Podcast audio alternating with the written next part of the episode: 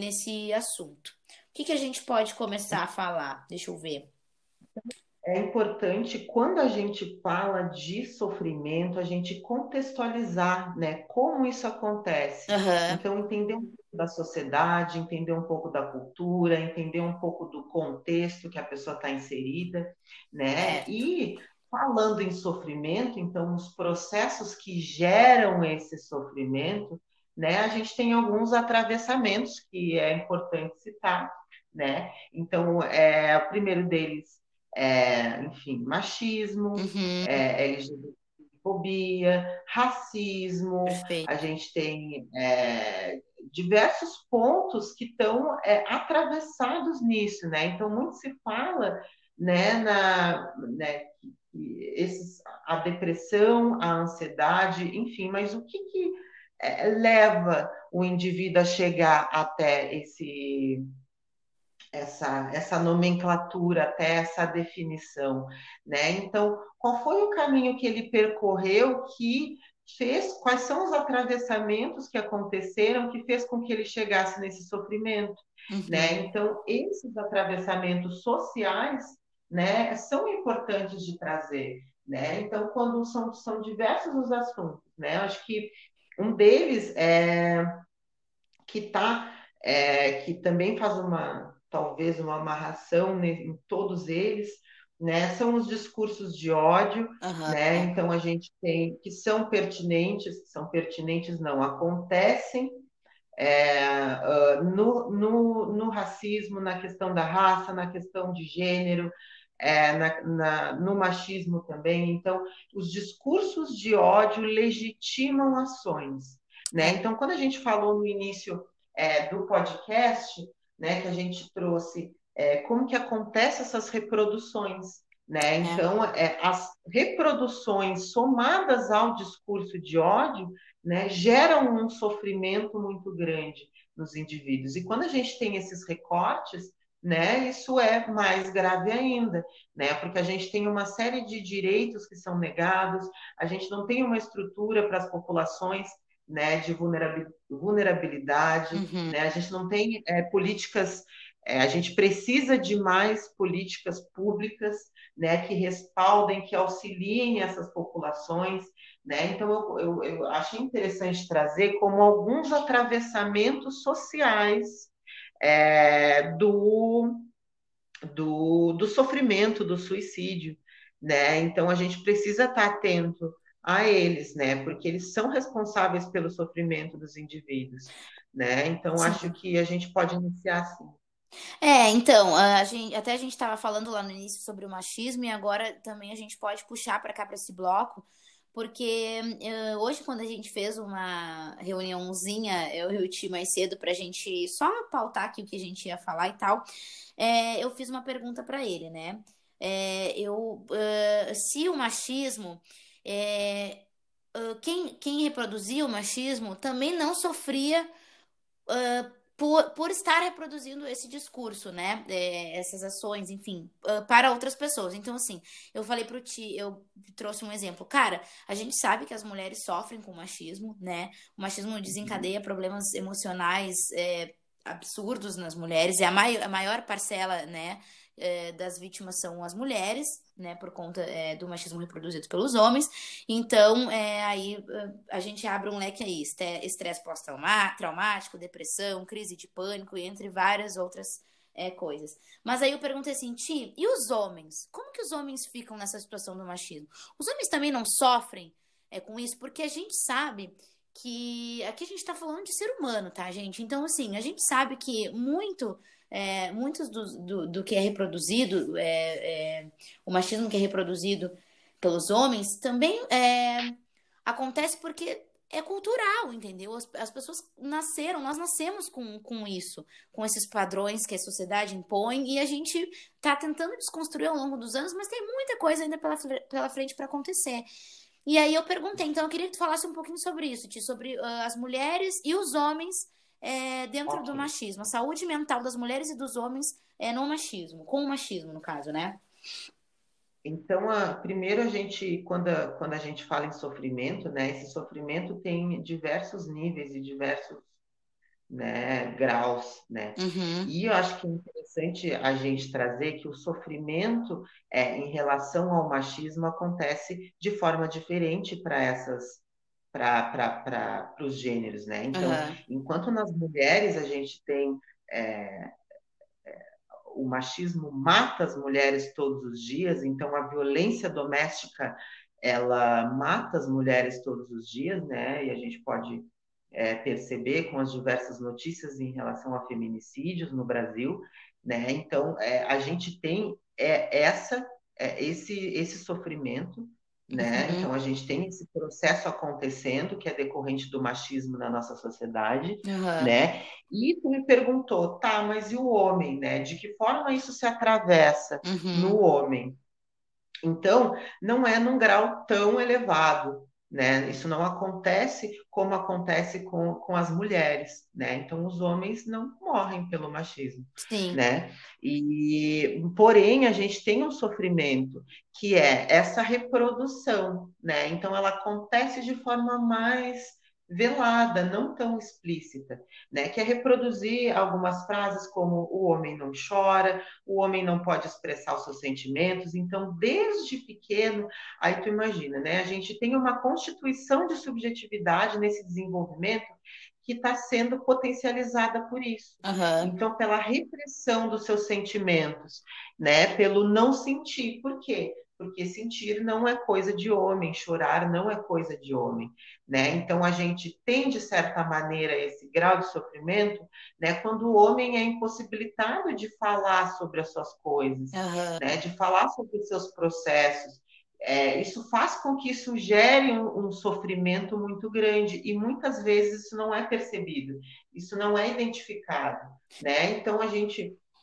é, consegue observar né, que, bom, isso existe na nossa sociedade, então os homens serem mais fechados, não falarem, não, demonstra não demonstrarem afeto, não falarem sobre os seus sentimentos, também com outros homens, né, então esse é um atravessamento, atravessamento do machismo, Uhum. né, mas é importante trazer que o machismo mata, Mata. e a, a, a população que é diretamente é, atingida Vítima. com isso, são vítima disso, né? São as mulheres. É, então aí a gente tem, né, gente, a violência doméstica, feminicídio, é, questões muito complicadas que também é, a gente tem aí várias campanhas, né, de conscientização, é, várias, uh, vários projetos é, que, que a gente tá que as pessoas tentam fazer para ampararem as mulheres, né? Então, é, essas campanhas que é, conscientizam sobre o abuso psicológico, né? Sobre a violência doméstica, agressão física, Uhum. agressão verbal, né? Uh, tudo isso uh, incentiva, é, estimula, motiva as mulheres de, de prestarem atenção e irem atrás, sabe, de para fazer as denúncias, uh, tomarem as medidas cabíveis para saírem disso. Então é muito importante a gente falar que, claro, o, como te explicou, né, a relação dos homens no machismo também é algo que, que causa sofrimento, né? Mas como as mulheres são a maior, a maior parte da, das, da é, as vítimas realmente são as mulheres, né? Então, olha quanta coisa acontece aí diariamente, né, gente? Então, é bom a gente também falar um pouco sobre isso, o quão pesado é e o quão, é, o quanto essas mulheres, as, as, mulheres sofrem com isso. E, de, uh, e a saúde mental tá total ligada a isso, né, Ti?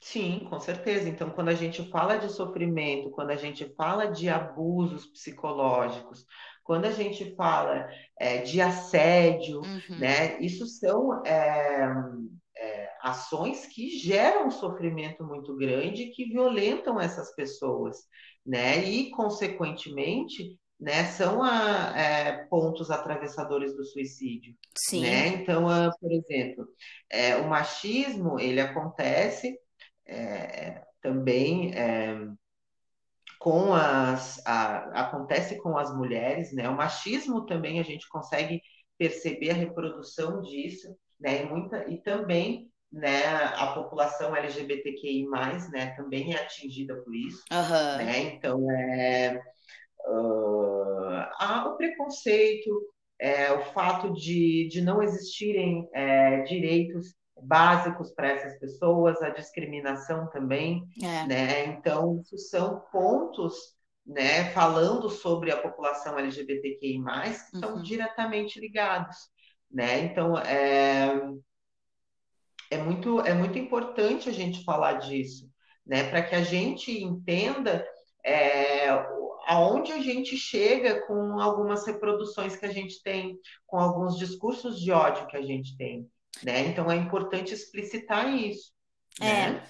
A, é, e a LGBTfobia é um, é um exemplo aí, né, de, de como, de como as coisas estão, estão acontecendo e quão, o quão perigoso isso é também, né, gente? Eu até tava, a gente pesquisou, é, eu tava passando para ti, é, que segundo a organização GGB, que é o Grupo Gay da Bahia, é, a taxa de jovens LGBT que tentam é, ou cometem o suicídio é significa, significantemente mais alta que de jovens heterossexuais, né? Por quê? Porque. Por quê, Ti? Eu quero que você me explique. Me fala, por quê? Então, então a gente analisando esses dados, né? Então, por exemplo, o fato que tu trouxe. Então, é o, o jovem né, LGBTQI+, trouxe, né, Cacá? Sim. Ele, ele é, de certa maneira, mais é suscetível a isso. Por quê?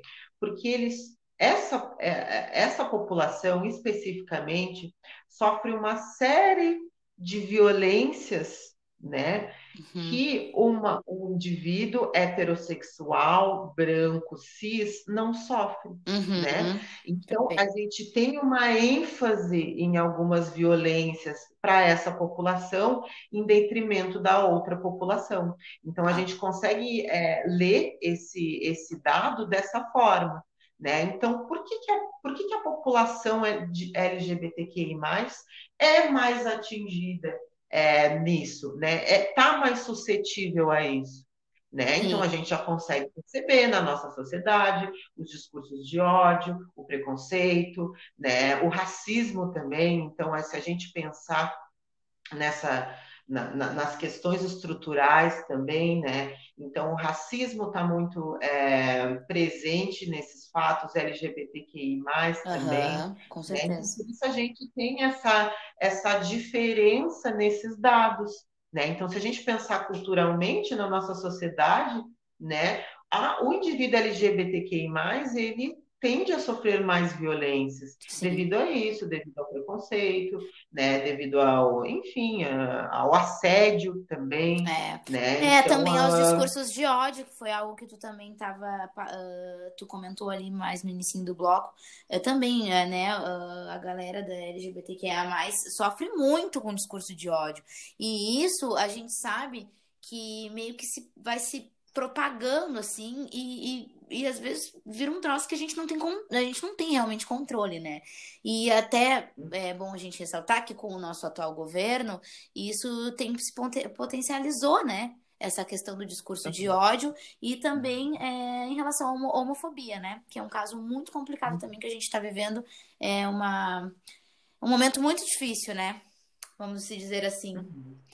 Muito difícil. Então, como que, como que a gente pode, de que forma a gente pode contribuir para que isso, de certa maneira, é, diminua e não seja tão reproduzido, né? Então, é um movimento que a gente pode fazer se educar, procurar uhum. é, veículos de comunicação, procurar informações, né? Sempre em sites especializados, né? Então, entender um pouco como funciona isso. Então, quando a gente se educa, consegue entender o, o como as coisas acontecem, a gente acaba se apropriando, é né, de certa maneira. É. Então é interessante pensar é, na, no, no, educar como é, uma forma é, legítima para lidar com isso, né? Então é, trazer o, os assuntos às pessoas, é, trazer o porquê que as populações, né, por exemplo, de LGBTQI+, né, as, a, as mulheres, também é, as, a, os, os, as, as, as, pessoas né, que sofrem o racismo, uhum. né, as pessoas pretas. Então, é, trazer isso para as pessoas para que elas consigam entender quais são as especificidades que essas populações têm. Né? Por que, que em alguns casos a gente tem que ter um olhar mais atento para uma população e, e, e em outra a gente não tem tanto. É. Né? Então, quando a gente se educa né, de, de, de, como que as coisas são, como que as coisas acontecem, né, acho que isso ajuda também a diminuir um pouco das reproduções, né, ajuda um pouco a entender é, uh, sobre a nossa sociedade, sobre o outro, é, entender o outro, né, eu acho que uma, é um ponto que, é, que seria muito importante que, a, que as pessoas trabalhassem é a empatia. Ah, né? total. Então, a empatia é, no, no, caso, como que a gente pode pensar isso? Então, eu não consigo sentir pelo outro, né? Sim. Eu não consigo sentir a dor que o outro sente. E aí a gente pode também uh, falar de, de local de fala, né? É. Então, é. eu não sinto a dor que essa pessoa sente eu não consigo mensurar. Isso não dói em mim da mesma forma que dói nessa pessoa. Exato. E aí que a gente entra no local de fala. Então, que o outro tem uma série de vivências que eu não tenho. E então, vice-versa. O que eu preciso né? fazer? E vice-versa. Então, o que eu preciso fazer? Ouvir. Eu preciso ouvir as, a, a, as vivências dessa pessoa, eu preciso ouvir as demandas dessa pessoa né? Porque ela sofre, é, é, em alguns casos, violências ou processos diferentes do meu. Com então certeza. eu não tenho como entender, eu não tenho como saber. E essa a dor dessa pessoa não é menor por isso. Então acho que é, uh, a empatia ajuda também nisso. Então a gente não tem como saber né, a dor do outro, Sim. né? Mas a gente consegue entender é, né, exatamente. Eu sempre falo, cara, quando, sofre, né? quando alguém me passa, tipo, um acontecimento, é, vem desabafar comigo, me fala alguma coisa, eu penso assim, eu sempre falo, né, cara, eu não tenho como mensurar, né, a tua dor, o que tu passa, porque eu uhum. não estou passando por isso, mas eu entendo. Eu entendo e eu estou uhum. aqui, entende? Então, eu acho eu que é bastante... também. Não ouvi, desculpa, Ti. Desculpa, eu, só ia complementar o que tu falou, eu acolho também, então é, acolher é um passo muito importante para lidar com o sofrimento. Exatamente, cara, é acolher o outro, sabe? A gente ter, é, cara, eu sempre falo, empatia, a empatia mudava o mundo, mudava o mundo. Se todo mundo começasse a praticar mais, é, ia ser muito mais fácil, as coisas iam ser muito mais fáceis. Talvez seja ilusão da minha parte, talvez, mas eu acredito nisso, sabe? E, e assim. Mas você Empatia é um ponto positivo, é algo bom, entende? Então, isso, de certa maneira, é, vai trazer benefícios quando a gente começa a aplicar e colocar ela no nosso cotidiano. É, cara, é. E, e assim, e é muito engraçado porque às vezes a gente fala, ai, nossa, falar sobre empatia, não sei o quê. E, e, e, tem muita gente que ignora esse fato, mas que tem eh, que são e às vezes são as mesmas pessoas que quando é, gostariam de, de serem acolhidas por outras pessoas, né? Gostariam de ter alguém para conversar, elas sentem falta, sabe? Elas sentem falta disso. Nossa, te coloca no meu lugar. Quantas vezes a gente já não ouviu de alguém, né? Te põe no meu lugar. O que, que tu, o que, que tu acha sobre isso? Nossa, olha o que eu tô passando.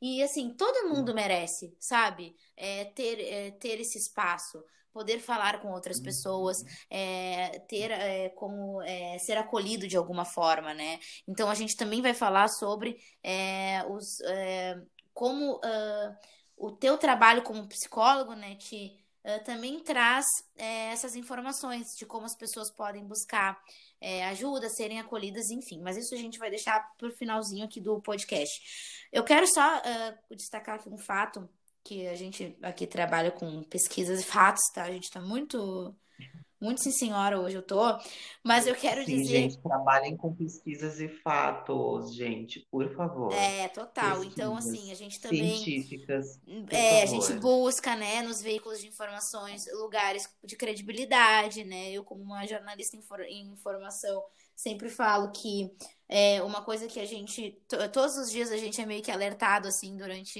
o nosso curso ao longo do tempo, é a credibilidade, né, é, do jornalista, é a gente buscar fontes confiáveis, a gente não é, cair em fake news, Tem muita Exatamente. coisa aí sendo disseminada de uma forma muito complicada e as pessoas uh, acabam compartilhando e isso é, tem um impacto muito grande na nossa sociedade, na nossa uh, vida, né, no, no nosso dia a dia. Então, assim, eu, eu sempre também, a gente é bem alertado sobre isso na faculdade e eu tô trazendo isso muito para minha vida, assim.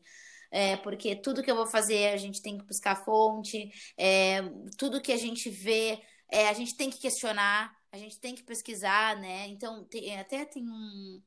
O G1 tem um, uma. No dia a dia da, ali do, da rotina, né? Do jornalismo deles ali, eles têm algumas matérias que eles fazem, que eles uh, pegam fake news e eles desmentem elas através de todas as informações e fontes confiáveis que eles têm, né? Que eles buscam, enfim. Uhum. Então, se, por exemplo, o nosso presidente falar uma coisa, Uh, às vezes, a gente uh, vê a, uma, um compartilhamento lá que alguém fez no Facebook, ah, a gente leu, recebeu, é isso aí, né? Uh, e aí, de repente, seria ideal se a gente visse essas coisas e desse uma questionadinha antes, se isso é verdadeiro ou não, né? Então vamos lá no G1, lá tem bastante coisa sobre isso sempre fazer uma crítica às coisas, né? Muito importante. É importante, gente, porque isso é... também, gente, afeta a nossa saúde mental, é, muda o nosso comportamento em relação à, à sociedade, dentro da sociedade, isso muda. Tá? Então é, é, importante também a gente falar sobre isso. Mas, como eu estava falando, o dado, que, o dado que eu ia trazer aqui, que olha que doideira, recém ano passado, gente, LGBTfobia se tornou crime no Brasil. Então, no dia 13 de junho de 2019, o STF é, concretizou isso aí, né, gente? O rolê aconteceu, é, agora é crime.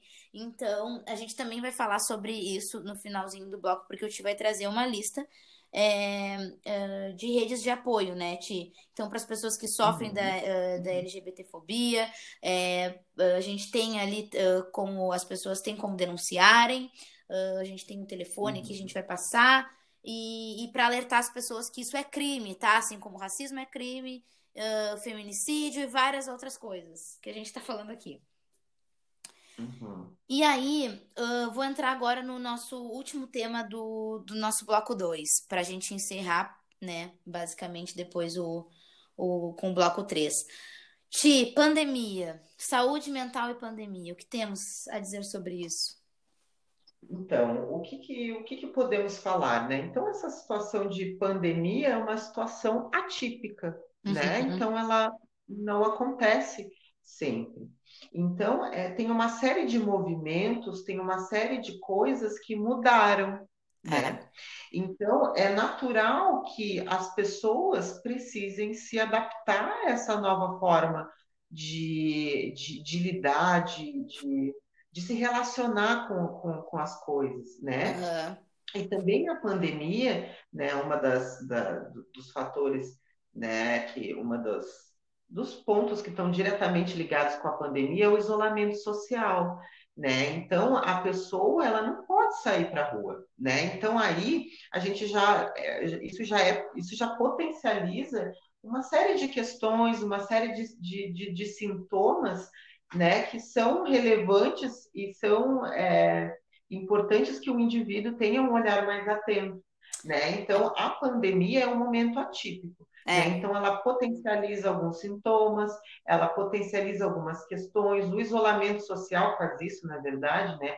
Então, é quando é, as pessoas precisam sair em caso de emergência, é, elas encontram um outro mundo, uma outra forma de se relacionar, o distanciamento social, as pessoas estão todas de máscara. Então, é uma outra realidade.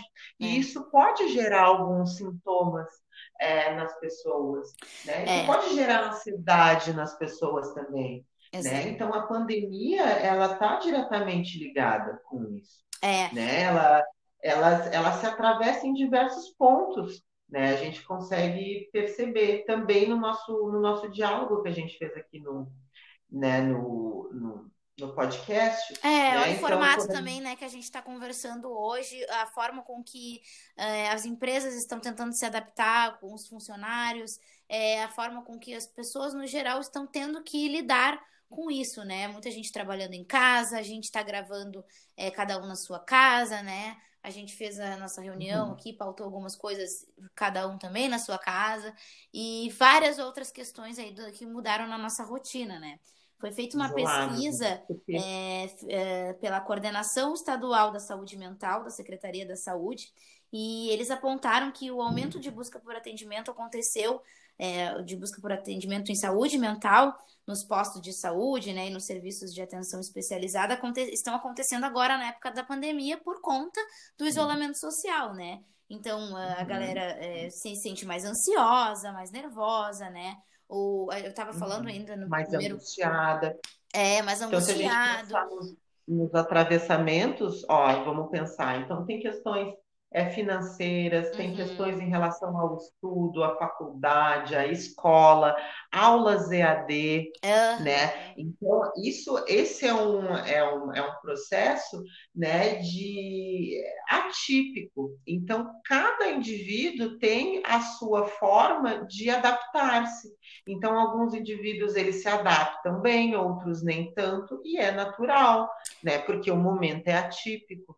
Né? Então, acho que é interessante a gente pensar, trazer sempre esses atravessamentos né, para a gente fazer uma crítica em relação a, essas, a esses pontos que surgem, né, esses sintomas, esses sentimentos. Né? É, então, é, exatamente. é interessante esse recorte. É, então, assim, a pandemia também, como te falou, é atípico, né? Quando é que a gente imaginar que a gente ia estar tá vivendo é, isso?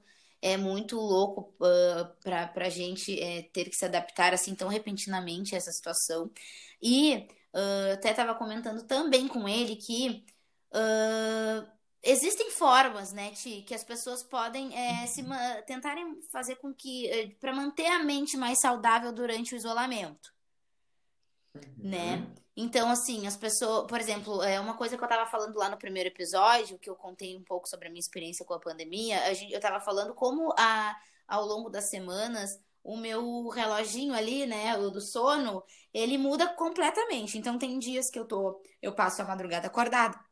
Uh, tem outras que eu passo uh, todo dia acordada e durmo à noite normalmente. Tem outros que eu não durmo, tipo, por muitas e muitas horas e tipo e isso eu percebo ao longo dos meses que vão passando. Já estamos né praticamente sete meses isolados né. Quem quem pode né quem tem esse privilégio né não estou falando bem no meu caso aqui é, mas como isso uh, vai mudando né o nosso corpo. Então ou a gente vai é, engordar, ou a gente vai emagrecer, a gente vai dormir mais, ou a gente vai dormir menos. Isso varia de pessoa para pessoa. Mas então, o que, que a gente uhum. poderia fazer para manter a nossa saúde mental uh, um pouco mais tranquila, né? No, no, durante o isolamento social, a gente ter uma saúde mental mais ok. É a gente manter, uhum. tentar manter a nossa rotina de sono, né? A gente não, é, não se expor tanto às informações. Isso eu estava lendo um guia que o, a Organização Mundial da Saúde é, publicou, que é basicamente sobre essas coisas, né? Sobre a gente não se expor a tantas informações durante o dia, porque a gente vê muita coisa, e isso também volta nos veículos de informação que a gente estava falando, né? Sobre muitas informações que não procedem, que não têm credibilidade nenhuma, e às vezes a gente absorve aquilo e aquilo ali tem um impacto no nosso dia a dia, né, Tim? Uhum. Uh, acho que também é, eu queria aproveitar, eu acho que esse espaço é um espaço interessante porque ele tem um alcance é, muito grande e a gente trazer, né, Cacá, que a pandemia não acabou. Ah, exatamente. Não acabou. Não acabou, gente. Não, não acabou. Ela está, inclusive, é, mais potencializada. Né? Então é sempre é, é interessante pensar nisso, né? Nos momentos né, de ter a consciência né? Acho que a consciência é, da, da, da, das coisas é importante, né? Então, uhum. tem algumas pessoas que é, elas não podem é, ficar isoladas socialmente, né? uhum. né? Devido a relações de trabalho precárias, enfim. Exato. Então, uma, uma, uma série de, de, de fatores. Né? Então, quem tem a oportunidade, acho que é interessante abraçar isso né? E pra, porque isso vai fazer toda a diferença, né? Então nós ainda estamos em pandemia, uhum. né? É, a pandemia está mais grave nesse momento que a gente está, né? Uhum. Então a gente precisa ter ciente isso. Ela não acabou. Pois né? é, gente, Ela ó. Foi... Um exemplo bem claro disso é a nossa uh, famosíssima Luana Piovani, né? Vamos trazer uma fofoquinha aqui, que o podcast não é só, só assunto sério, também tem fofoca. É um não podcast, é? né, galera? Eu te, vou ter que falar, não vou me segurar. A dona Luana Piovani, que a maioria das pessoas conhecem, né? Ela, há uma semana atrás, estava em Paris, vivendo a vida dela, aproveitando, né? Nossa, uhul, foda-se a pandemia. E ela fez um stories falando sobre uh, o pulo do gato que, que é o pulo do gato, Ti? O pulo do gato é quando tu, para não precisar usar máscara na rua, quando tu está ali na aglomeração, passeando por Paris, tu compra um sorvetinho, né? Então ela fez um stories incentivando ali, ela é uma influenciadora, tem vários seguidores, e aí ela fez um stories incentivando as pessoas a, uh, para não precisarem usar máscara ao ar livre, elas comprarem sorvete, porque daí elas vão estar comendo e não precisam utilizar a máscara. Pois muito que bem. Passando-se isso, Uh, alguns dias depois, Luana Piovani está de volta a Portugal, que é onde ela mora hoje em dia, uh, e ela se encontra isolada dos filhos porque ela está com o Covid-19. Olha só, não é mesmo, gente? O pulo do gato não, não foi tão, tão eficaz assim, pelo jeito. Então, assim, ó. O que, que eu posso, eu como como convidado, né, mas um convidado mais técnico, mas o que, que eu posso falar sobre esta fofoca? O que eu tenho a dizer sobre esta fofoca? Eu, o que eu posso dizer é usem máscara. usem máscara é e não acreditem em tudo que as pessoas máscara, da internet usem dizem. Muita máscara. Usem muita máscara, usem muita máscara. Usem máscara, é é, se higienizem é, e também busquem seguir pessoas nas redes sociais que tenham bom senso. É isso. Exatamente. Então, vamos lá, então. Vamos finalizar, Ti? Vamos finalizar aqui com, vamos, com vamos. um assunto uh, também para a gente fechar aqui com chave de ouro é, esse episódio. Uhum. Já logo agora, antes da gente encerrar, eu já quero te agradecer pela tua presença, pela tua disposição, pela tua uhum. disponibilidade. Porque, olha, gente, é, é um assunto bem delicado mesmo. Eu queria trazer de uma forma bem leve para vocês. Então, a gente tentou fazer com que fosse é, um formato uh, bem amplo, mas bem tranquilo para vocês escutarem, não ser tão pesado, né? A gente está falando de questões muito sérias, o suicídio, enfim, entre outras, mas a gente não queria que pesasse tanto, até porque a gente sabia que a gente ia falar pra caralho, porque a gente já está a 93 minutos e 58 segundos, segundo 9, 59, 58.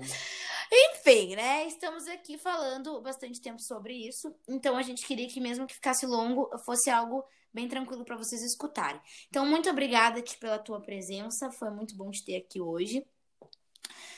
E... Ah, eu que agradeço, foi muito bom, foi muito legal, foi muito confortável. Foi confortável? Tá se sentindo bem? Foi muito confortável. Acho que tá de boa, né? Feliz. Fluiu bem. O nosso bate-papo. Fluiu porque, bem, assim, eu acho. Não sei se fluiu para vocês aí que estão nos ouvindo. Fluiu, gente? Ah, espero que sim. É, eu, acho, eu espero que sim, mas assim, é, é, basicamente quando eu e o Thiago a gente se junta, é assim que a gente conversa, né? O Thiago às vezes traz as coisas mais técnicas e eu questiono mais, então acho que seria legal foi legal ter trazido ele aqui também, além de amigo como psicólogo, para a gente ter essa troca, né? Que no caso eu represento uhum. aí quem está escutando e o Thiago é, né, passa é, para a gente é, as coisas de uma maneira mais técnica, mais profissional, enfim, para a gente entender melhor as coisas também. Então, Ti, vamos encerrar. O que, que tu tens a nos dizer para a gente terminar aqui esse episódio de hoje? Então, é, falando sobre é, a saúde mental, né, e um dos ganchos principais, que é o, é, o Setembro Amarelo. Então, acho que é importante a gente trazer quais são as redes de apoio né, que as pessoas podem ter em relação a isso.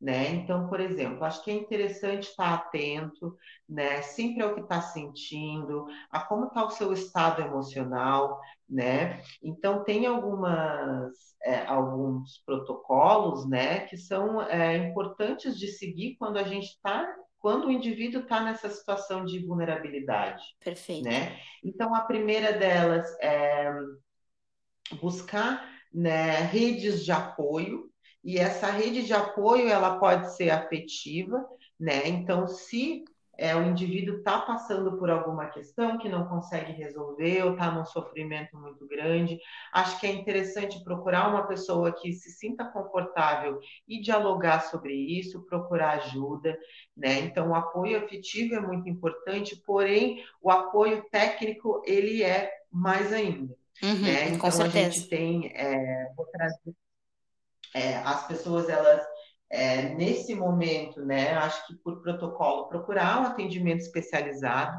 então procurar a rede de saúde, né, então são psicólogos, é, médicos, é, enfermeiros, enfim, é, profissionais que possam ajudar essa pessoa a lidar com essa situação naquele momento.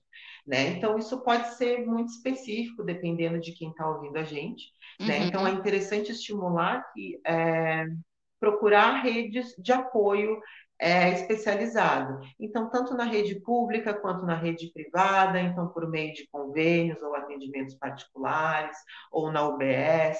Então, é sempre importante buscar né, esse apoio técnico para ter né, o é, para receber esse acolhimento de uma forma mais mais é, condizente, com uma forma mais é, objetiva, enfim. E por que que então conversar é importante, então falar sobre os assuntos é importante, mas a gente precisa de uma escuta técnica, né? Então é importante trazer uh, alguns movimentos que acontecem na internet, né, uhum. de pessoas que se disponibilizam para a escuta. Né? Então, por que, que isso é, um, é, por que, que essa situação é um pouco complicada? Né? Porque é, a gente precisa de uma, de uma escuta técnica, de uma escuta que auxilie o indivíduo, né? E muitas vezes é o assunto que a pessoa traz pode é, ser gatilho para uma série de outras questões da pessoa que está recebendo, né? Então, quando a gente tem uma, é, uma como é que se chama, um protocolo mais diretivo, quando a gente tem uma escuta especializada, uma escuta técnica, uma escuta treinada, a gente consegue é, lidar e manejar a situação que o indivíduo está passando, né? Então, é, a rede de apoio, tanto afetiva quanto é, técnica, né? tem também um número que é bastante importante a gente deixar aqui, que é o de centro, do Centro de Valorização à Vida, o CVV, que é do número é, é pelo número 188. Então, Perfeito. qualquer dúvida, qualquer é, situação que a pessoa queira relatar, qualquer orientação que a pessoa precise ter, qualquer situação relativa ao sofrimento e ao suicídio, liga para lá, que é, é, um número gratuito, então são é, voluntários que têm o treinamento adequado para isso e as questões vão, é, vão estar em sigilo né, no, no atendimento. Então, é, tem uma série de, de, de, pontos que as pessoas podem procurar. Então, eu vou deixar esses, esses essas orientações, né? Então, o apoio técnico de, de uma rede de saúde, psicólogos, é, enfermeiros, médicos, é, enfim. E de acordo com cada contexto, então, tanto saúde pública quanto é, atendimentos particulares, enfim, e o número do Centro de Valorização à Vida, que é o CVV. Então, ele está sempre disponível 24 horas por dia e qualquer dúvida, informação, orientação, é só ligar para lá. Perfeito. Então, tia, assim, no 188, se a pessoa estiver passando por algum, algum momento muito complicado ou até uma crise de ansiedade, enfim, qualquer situação relacionada à saúde mental, ela pode ligar para lá pode ligar para lá. Então, ela, ele, é um, ele é um canal que é, previne, né, ajuda na prevenção e na conscientização do suicídio. Né? O, o, Centro de Valorização à Vida foi um dos criadores do Setembro Amarelo. Né? Então, é, acho que é importante trazer, porque vai vai, vai acontecer essa, essa escuta né, mais específica, mais técnica, mais receptiva, acolhedora, afetiva, dentro das, das é, do, do, do resguarde ético necessário e profissional para que a gente lide com essas questões. Então, Tati, olha, então, gente, é isso.